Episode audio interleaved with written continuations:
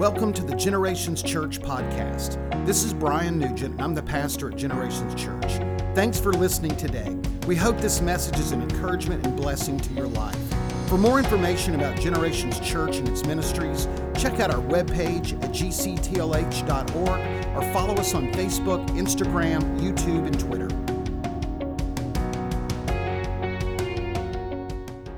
All right, you ready? Let's do this thing. All right. If you have your Bibles, you can turn to Acts chapter 10.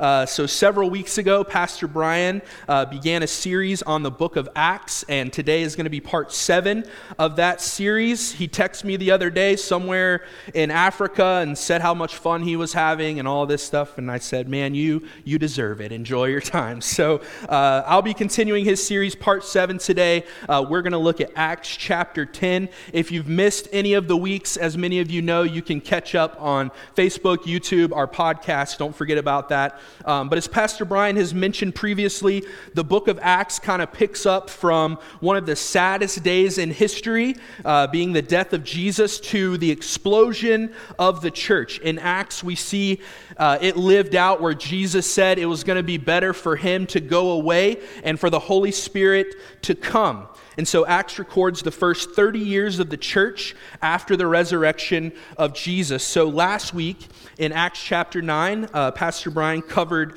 uh, a pretty uh, famous story in the Bible. We saw the conversion of Saul on the road to Damascus. We learned that Saul was a, a Pharisee. He would have grown up in a very strict Jewish home. And so he was going from place to place, persecuting the new followers and disciples of Jesus.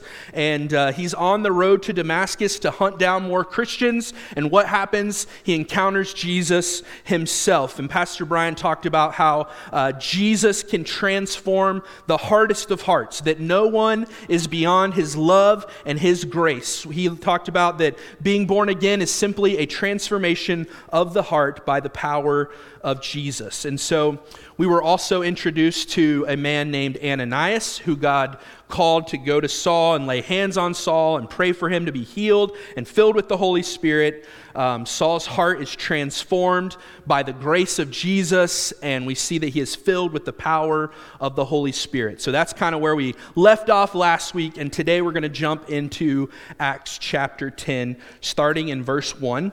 And it says this.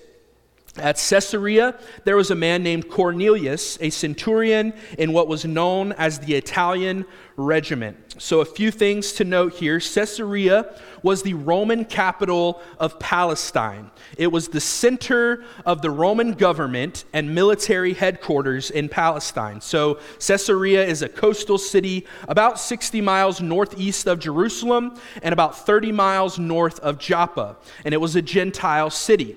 We also see Cornelius mentioned in this verse. Cornelius was a soldier, he was a military officer, he was a centurion in the Roman army. So that means that he was in charge of about 100 soldiers from Italy, and he too was a Gentile. So let's jump to verse 2 it says he being cornelius cornelius and all his family were devout and god-fearing he gave generously to those in need and prayed to god regularly one day, about three in the afternoon, he had a vision. He distinctly saw an angel of God who came to him and said, Cornelius. So I want to stop there because it's important to point out that this was very unusual, okay? So let's get some context here. You have a Roman soldier okay, who's living in the center of the Roman headquarters of Palestine, surrounded by false gods, surrounded by wickedness, and it says that he and his family were devout and God fearing. It says that he gave generously to those in need and prayed to God regularly, and he even had a vision from God. So I just want to note here that in the middle of a world and culture that seems to be full of sin, seems to be full of wickedness, it is still possible to serve God. Cornelius had all the cards stacked against him, all right? He likely wasn't raised in a God fearing home. He likely had little to no access of Scripture. Uh, he had grown up being taught about all the false Roman gods. He was living in a wicked city full of wicked people, full of wicked leaders, yet he and his family chose to serve the one true God. What a powerful, powerful testimony. As for me and my house, we will serve the Lord. What a powerful testimony. He had heard and he had seen enough that he believed in the one true God, the God of Israel, and he devoted his life to him. So he's praying one afternoon. He gets this vision from God. He sees an angel who calls out his name, and picking up in verse 4, Cornelius stared at him in fear. I don't know about you, that's probably how I would respond as well, all right? He said, What is it, Lord? He asked. The angel answered, Your prayers and gifts to the poor have come up as a memorial offering before God. Now send men to Joppa to bring back a man named Simon, who is called Peter. He is staying with Simon the tanner, whose house is by the sea. When the angel who spoke to him had gone, Cornelius called two of his servants and a devout soldier who was one of his attendants. He told them everything that had happened and sent them to Joppa. So, can I just remind you of something today? Can I remind you that prayer changes things? That's a simple thing, but can I just remind you that prayer changes things? So here we have a Roman Gentile now, he didn't grow up going to synagogue on, you know, on the Sabbath. He didn't have all the answers to God and faith, but he's devoted to prayer. In fact, because we see Cornelius have this experience about three o'clock in the afternoon, we, scholars believe that somehow Cornelius had picked up on the Jewish prayer schedule and he was devoted and devout in his prayer life. He was dedicated to prayer, to regular prayer. So he's seeking after God, and his prayers come up before God as a memorial offering and a sacrifice. I don't know about you, but I can't help but be challenged by this man's prayer life. This was a man who didn't grow up in the Jewish faith. He had no religious custom. He had no religious upbringing that would have required him to pray regularly. He's a hard nosed Roman soldier seeking the face of God all on his own. And little does he know that his prayers are about to open the door to changing the world forever. You might even say that you and I are sitting here today worshiping Jesus because of the prayers of Cornelius. He had no idea when he was praying that what was about to happen, right? But he was devoted, he was dedicated. And I just want to say this to you today. You may not have all the answers, you may not even see the light at the end of the tunnel. I want to tell you to pray pray because prayer has the power to move mountains. Prayer has the power to change lives. Prayer has the power to change your life and your life circumstances. Prayer has the power to change your perspective and your position. So pray. Pray. Cornelius was dedicated to prayer. But have you ever just had to dwell in prayer? Have you ever had to just keep knocking? Keep seeking, keep being devoted to prayer, even when you weren't getting the answers you wanted, right? there's a difference in throwing up that 30 second, Dear Lord Jesus, help me, right? There's a difference in that and being regularly devoted and dedicated to prayer. And I'm so challenged by Cornelius' life in this area. I'm challenged. You know, we've seen, it's no secret that we've seen a lot of amazing things that God has done in our midst lately. Amen? We've seen healing, salvation, the gifts of the Spirit in operation in our services, His presence being poured out in our services. But I want to say this I believe all of those things are the results of those of you who have committed to pray regularly. I believe that some of the things we are seeing are the results of those of you who show up week in and week out throughout the year on Wednesday night to do what? To pray. If that's you, you're here today and you've been dedicated and devoted to prayer on Wednesday, I want to thank you. I want to thank you for your dedication to prayer because prayer changes things, and I believe with all my heart that prayer precedes mighty moves of God. When you look at the mighty moves of God across history, what happened before it? Prayer. Prayer. Prayer changes things. Now, not only was Cornelius committed to prayer, it says that he also gave generously to the poor. So when we're in tune with the heart of God, it changes things, doesn't it? When we're in tune with the heart of God, it changes things.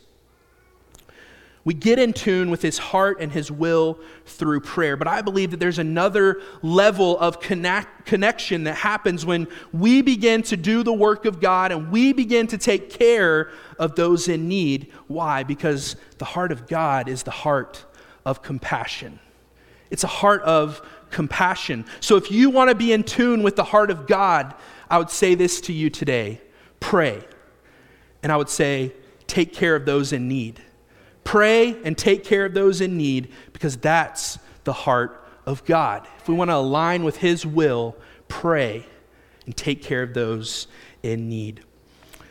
So, another interesting thing here is that despite Cornelius's great reverence for the Lord, there was still something missing in his life. When the angel appears to him, he asks this question. He says, What is it? What is it, Lord? He was seeking more from the Lord. And if there was something else, if there was something missing, Cornelius wanted to know what it was. So as soon as he gets those instructions from the angel, as soon as he gets those instructions, he immediately responds and sends servants to go to Peter. So I want you to hear me today. You can be a good person, you can have great reverence for the Lord. You can fear God, you can pray, and you can worship. You can come to church regularly. You can help take care of the needy and give to missions. You can do all of those good things and still feel like something is missing. Another thing I want to say to you today is this it's that Jesus is the missing piece. Jesus is the missing piece. There is only one name that can fill that void in your heart, and that is Jesus. It's not another church service. It's not an increased role on the serve team. It's not more money to missions or to the needy. There's only one name by which we are saved, and that is the mighty name of Jesus. Jesus is the missing piece. He's the missing piece. So if you're here today, you're a good person, you respect and fear the Lord, you pray, you go to church, you serve, you do all of the good things, but you still find something is missing.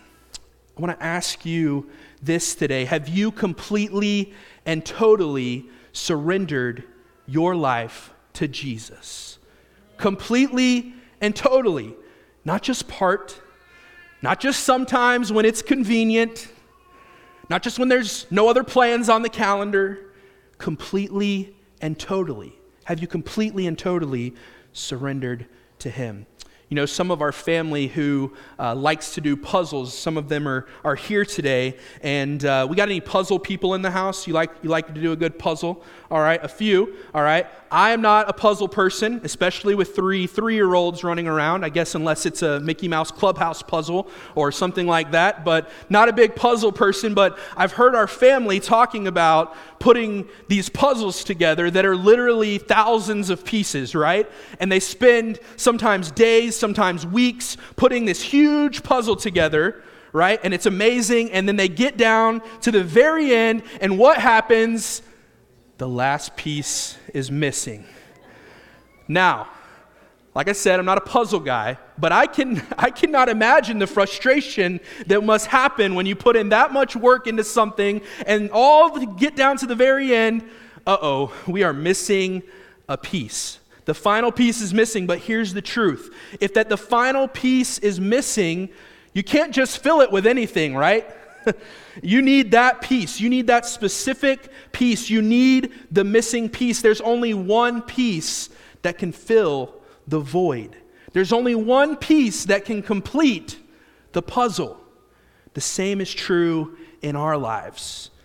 You can try to fill the void, the missing piece, with all the good spiritual things, but at the end of the day, there's only one who can fill the void because Jesus The mighty name of Jesus is the missing piece.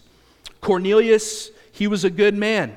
He feared the Lord, but something was still missing, and he was ready he was ready to find out. He had been seeking God and he was ready to find out what it was. So he sends his servants to Joppa to find a man named Peter, like the angel had told them. So this is where Peter comes into our story today. So let me give you a quick update on Peter and what's been going on with Peter, all right? So remember, Peter was a disciple of Jesus, he was one of Jesus' closest friends. He was known to be kind of a fiery, passionate guy, right? Got him got himself in trouble a few times because of it, all right? Um, and so uh, he was the disciple who denied Jesus, but he's reinstated by Jesus and told that he's going to be the rock on which Jesus would build his church. Wow all right? Then, Acts chapter 2, we see all of that begin to come to fruition because Peter and the other disciples are filled with the Holy Spirit and they receive this new power and they boldly begin to proclaim the name of Jesus. So the Lord begins to use Peter and he begins to preach uh, and use Peter to perform signs and wonders and, and healings. And he boldly begins to proclaim the forgiveness and the repentance through Jesus uh, to people all over. But up until this point, Peter had mostly been in and around Jerusalem. But in chapter 9, he begins to venture out. And so he goes to Lydda. Then he ends up in Joppa, where is, that's where we find him in chapter 10, staying at the home of Simon the tanner in Joppa. So let's pick up in verse 9. It says, About noon the following day, as they were on their journey and approaching the city, Peter went up to the roof to pray he became hungry and wanted something to eat, and while the meal was being prepared, he fell into a trance. He saw heaven open and something like a large sheet being let down to the earth by its four corners. It contained all kinds of four footed animals as well as reptiles and birds. Then a voice told him, Get up, Peter, kill and eat. Surely not, Lord, Peter replied. I have never eaten anything impure or unclean. The voice spoke to him a second time Do not call anything impure that God has made clean. This happened three times, and immediately the sheet was taken back to heaven. So let's stop there because here lies the great conflict or the great tension of Acts chapter 10. All right, so let me give you some history here. Peter is a devout Jew, all right? He's been raised in a strict Jewish environment. He holds to Jewish laws and customs. And like many other nationalities, all right, Jews looked on other people with suspicion. And what you have to remember and understand is that the Jewish people had a long history of being mistreated and being enslaved by other countries. And so, in many cases, it was their religion that was the kind of the binding force that held them together. Remember, they had their own set of laws governing things like the Sabbath, the temple, intermarriage, worship, and cleansing. And they even had rules about the foods that they could and could not eat. And so they viewed themselves as God's chosen people who worshiped the one true living God. Their religious customs kept them from being swallowed up by other groups of people through intermarriage. And it's what made them distinct and set apart as a nation. So, because of all of these things, a devout Jew would not interact with anyone outside of the Jewish religion. We also call that being a Gentile. So, a Gentile is simply someone who is not Jewish, okay? Someone who is not Jewish. So, in many ways, the Jews became almost separatist, okay? They became prejudiced towards other people groups. They built walls up to separate them from the outside world. And listen to this their prejudice ran so deep that they often called other people groups dogs.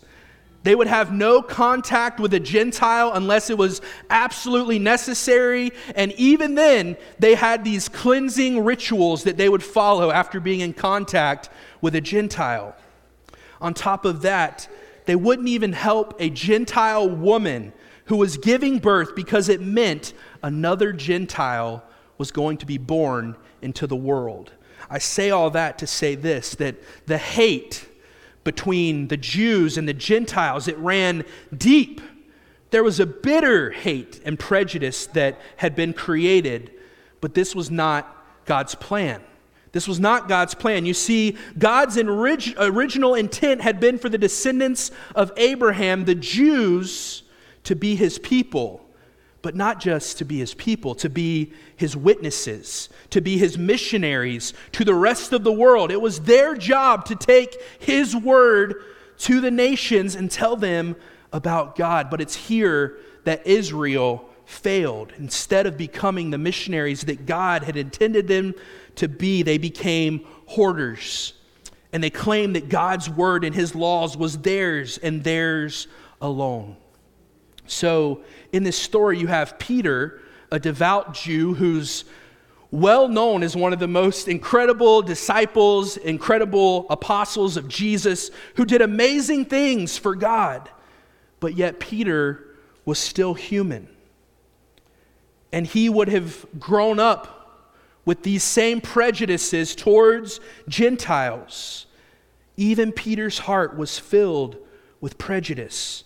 And one day, while he's in prayer, he goes into this intense vision, this intense daydream from the Lord. And in this vision, God shows him a group of animals that would have been completely against the laws of the Jews and what they were supposed to eat.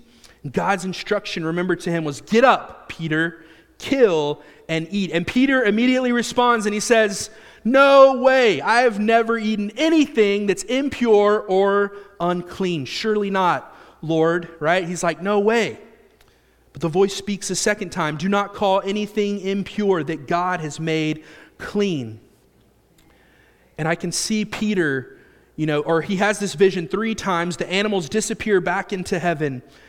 And of course, Peter's left wondering, you know, what, what does this mean? And, and I don't know about Peter, but I would have honestly, like, wondered, like, Lord, are you trying to tell me something about what I eat. You know, I, I probably would have been like, uh, you know, does this mean that I can have barbecue now? Like, can I go to Sonny's? Can I go to Four Rivers? Like, what are you trying to say, Lord? I mean, do we need to get the baby backs out? What are we doing here, right?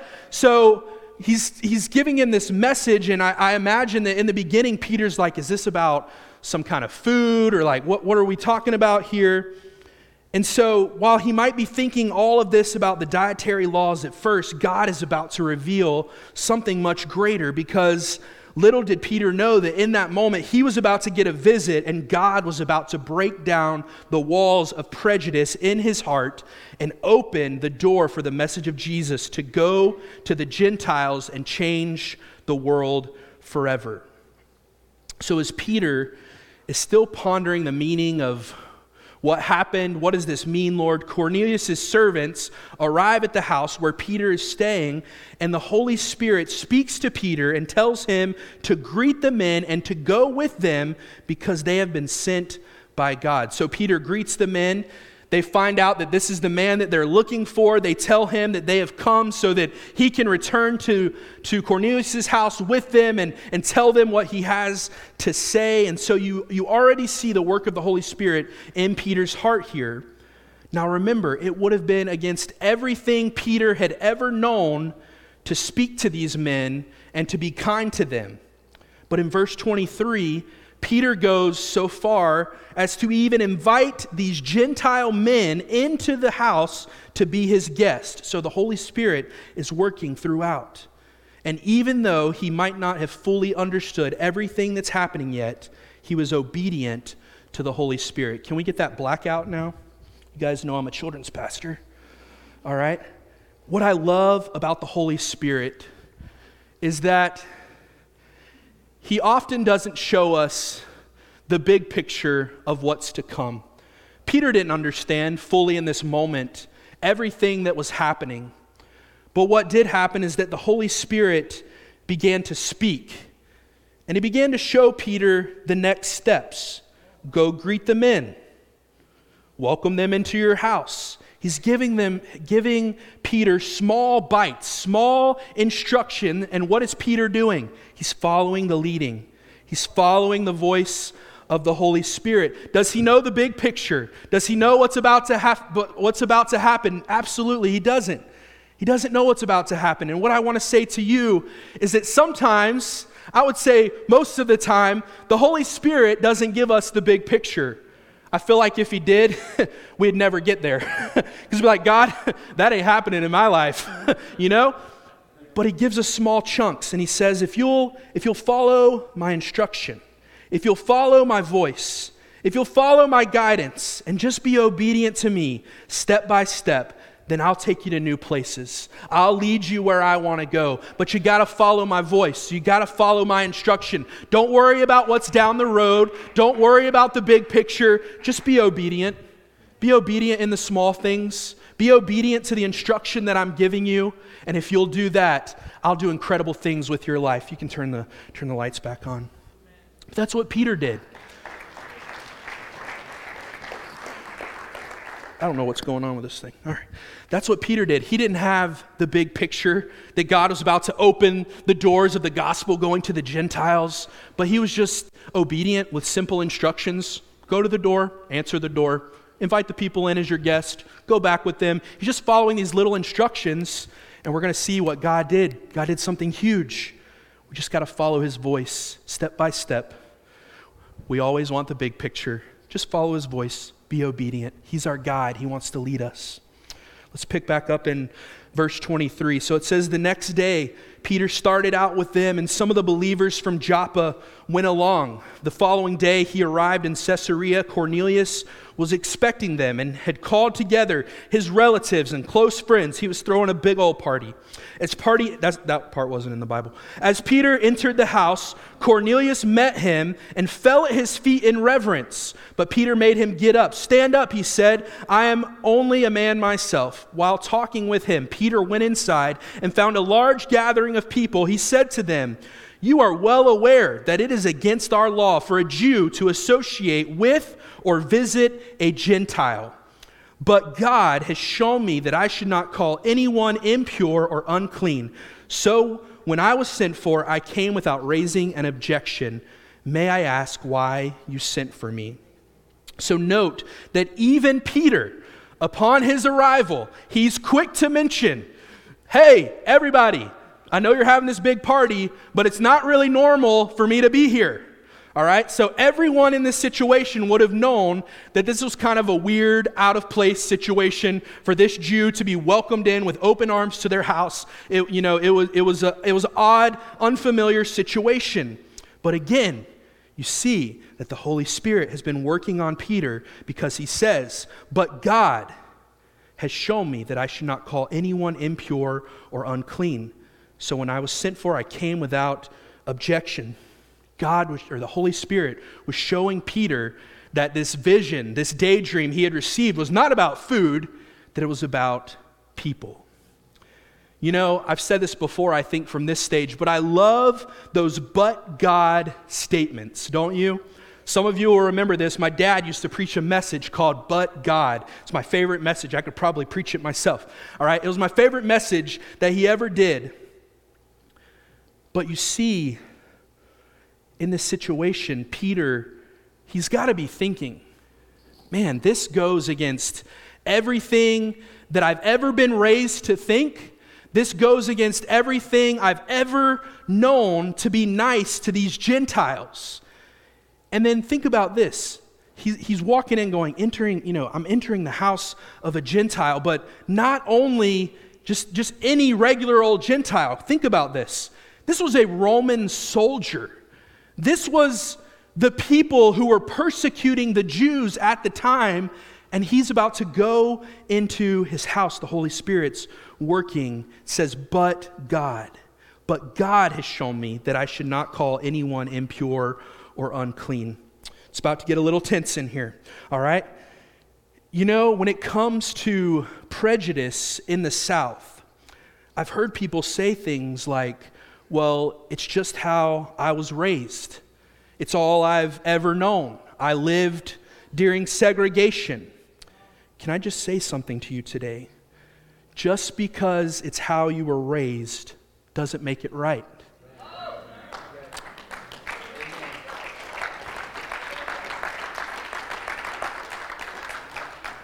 If you make it to heaven one day and you stand before God, what are you going to say? It's how I was raised. You think that's going to justify it in the eyes of God? It's how I was raised. Look at the life of Peter. There's prejudice in his heart. It's all he had ever known, it's how he was raised. But the Holy Spirit was changing Peter's heart, and he wants to change your heart too through the power of the Holy Spirit. It might be all you've ever known, but I would say this to you today but God. But God. Cornelius begins to explain to Peter his end of the story and all that's happened, and how he had this vision and the instructions he was given. So Cornelius kind of sets the stage, and he's like, All right, Peter, the stage is yours. We're all here to hear what you have to say. And under the power of the Holy Spirit, Peter begins to speak. And he opens with this in verse 34. I love this. He says, I now realize how true it is that God does not show favoritism, but accepts from every nation the one who fears him and does what is right. For the first time, the good news was about the good news of Jesus was about to go to the Gentiles. Peter begins to preach the good news to Cornelius and all who were there. He talks about Jesus' baptism and how Jesus would preach and teach and how he healed people and all the incredible things that Jesus did. He tells them how Jesus was crucified and then how he raised from the dead. And he says, I was an eyewitness. I was, I was there. I saw these things with my own eyes. He tells them all of these things, and now he says, Now it's been it's it's my duty, it's my job to tell everyone what Jesus has done. And so he tells them about the, the true forgiveness that comes through the, the, the one name and the one name alone, Jesus. And in picking up in verse 44, it says, while Peter was still speaking these words, the Holy Spirit came on all who heard the message. While he was still speaking, the circumcised believers who had come with Peter were astonished that the gift of the Holy Spirit had been poured out even on the Gentiles, for they heard them speaking in tongues and praising God. Then Peter said, Surely no one can stand in the way of their being baptized with water, they have received the Holy Spirit just as we have. So he ordered that they be baptized in the name of Jesus Christ. Then they asked Peter to stay with them for a few days. I would too. Worship team, you can come. So, this is the culmination of so many things that are happening in this chapter, right? I text Pastor Brian, I said, hey, expository preaching it's not trying to figure out what to say, it's trying to figure out what not to say, because, like, there is a lot of material, all right? But this is the culmination of so many things that are happening here. For the gospel to go forward and for the church to grow and explode, the gospel had to go to the Gentiles. Listen, it was never the heart of God for his love and forgiveness to be kept, to be hoarded for one group of people. People screwed that up. Before the gospel could go to the nations, there was a wall that had to be torn down, and that was the prejudice that existed in the hearts of the Jews and the Gentiles, and even in the heart of Peter. But we see the Holy Spirit at work in this chapter. Not only, listen, not only does the Holy Spirit give us the power to proclaim Jesus, that part is really fun, right? But the Holy Spirit he also convicts. The Holy Spirit also reveals and shows us the areas of our lives that need correction. Just like the flashlight, he, he leads us and He guides us. It's the Holy Spirit that breaks down the walls of prejudice and hate in our heart. Ladies and gentlemen, it takes a mighty work, a supernatural work of the Holy Spirit to break down those walls inside of us. We need supernatural. I said supernatural. We need supernatural help to overcome our selfish desires, our motives, and our ways. It took the Holy Spirit to break down those walls. We see the Holy Spirit at work in so many different ways in the book of Acts We love the signs and we love the wonders and we love the miracles and we love the power and people getting saved. But let's not forget about what the Holy Spirit does in each and every one of us inside of our hearts. Not only does He give us the power to tell people about Jesus, but He gives us the power to live for Jesus and be more like Him. And sometimes that's the part of the Holy Spirit that's a little uncomfortable, right? When He starts working on us on the inside. So at the end of this chapter, not only do we see the Gentiles come to know Jesus, we also see them filled with the Holy Spirit and baptized. And it's really important that they were filled with the Holy Spirit because as we move into chapter 11 next week, we're going to see where Peter has to go explain himself to the other disciples and the other Jews who still had prejudice going on in their hearts. And the thing that left them with no question was when they heard how the Gentiles had been filled with the same Holy Spirit that we saw in Acts chapter 2 that came to the upper room and filled the disciples and filled the followers of Jesus. The Gentiles had now had that same experience. So when Peter goes in chapter 11 and he begins to tell the other disciples what had happened, he's like, hey, look. They had an upper room experience too. I don't, I don't know what else to tell you. Didn't leave them much room for questions. It was so important they were filled with the power of the Holy Spirit. If there's one main theme of this chapter today, it's simply this Jesus is for everyone. Jesus is for everyone.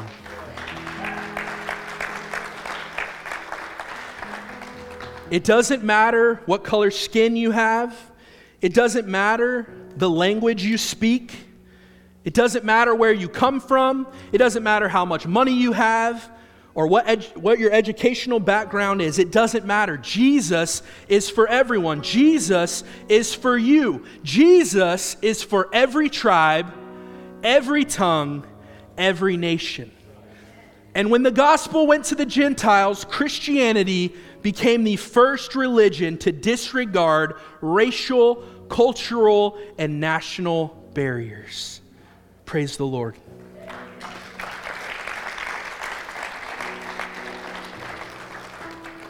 Galatians chapter 3, 26 through 29, it says this So in Christ Jesus, you are all children of God through faith.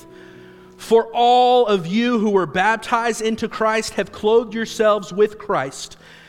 Get this there is neither Jew nor Gentile, neither slave nor free, nor is there male and female, for all are one in Christ Jesus.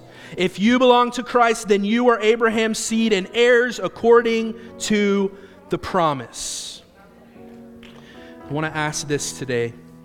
If Jesus says, Come as you are, then who are we to reject someone who has been made in the very image of God?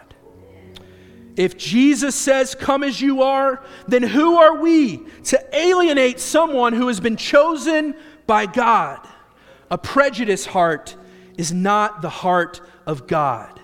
And if we can't love others as Jesus loved because of the color of their skin, because of the nation they come from, even because of the political party they vote for, their economic status, their education status, then, ladies and gentlemen, we have missed, I said, we have missed the heart of God.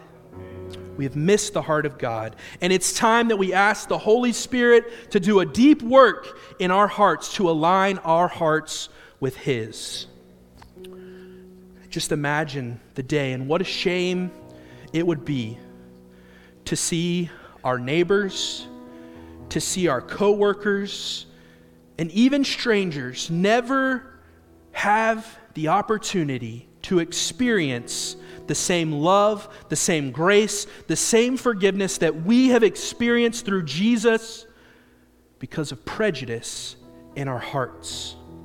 We need the power of the Holy Spirit to change our hearts.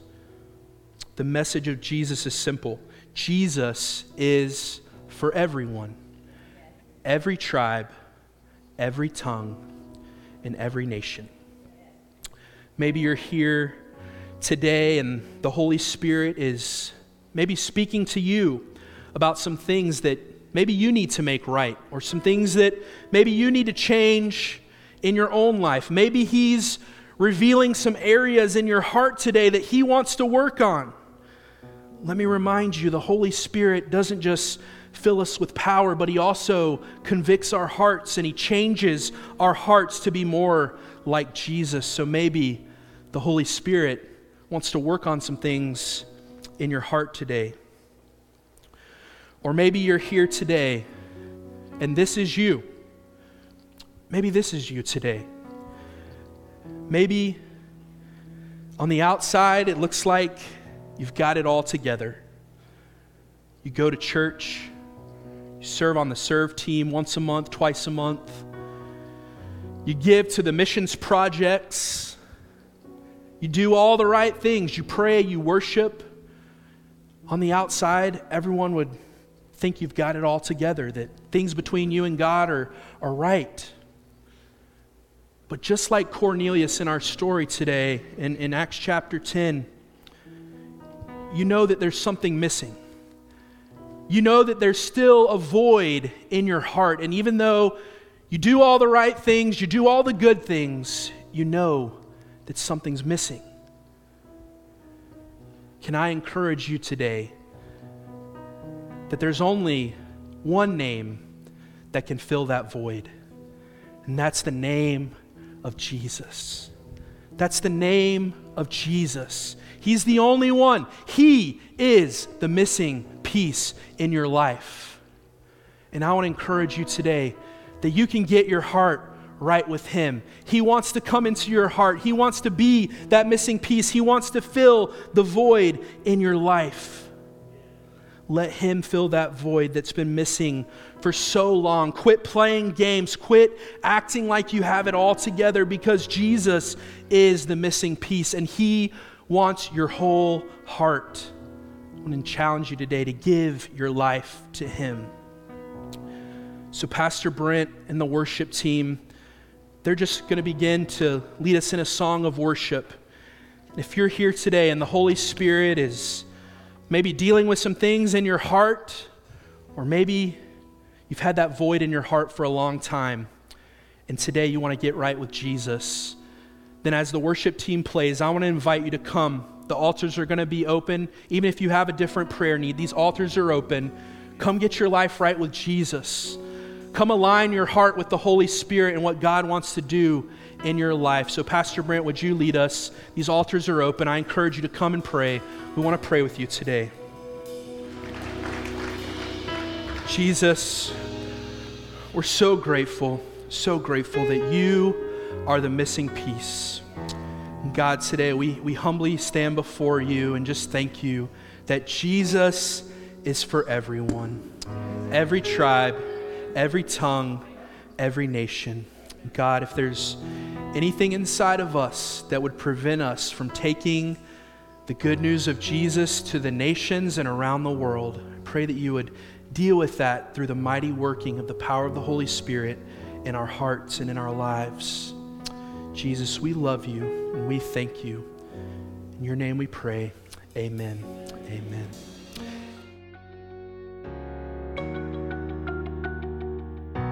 Thank you for listening to the Generations Church podcast. We hope you enjoyed the message today and pray God's greatest blessings on you. For more information about Generations Church and its ministries, check out our webpage at gctlh.org or follow us on Facebook, Instagram, YouTube, and Twitter.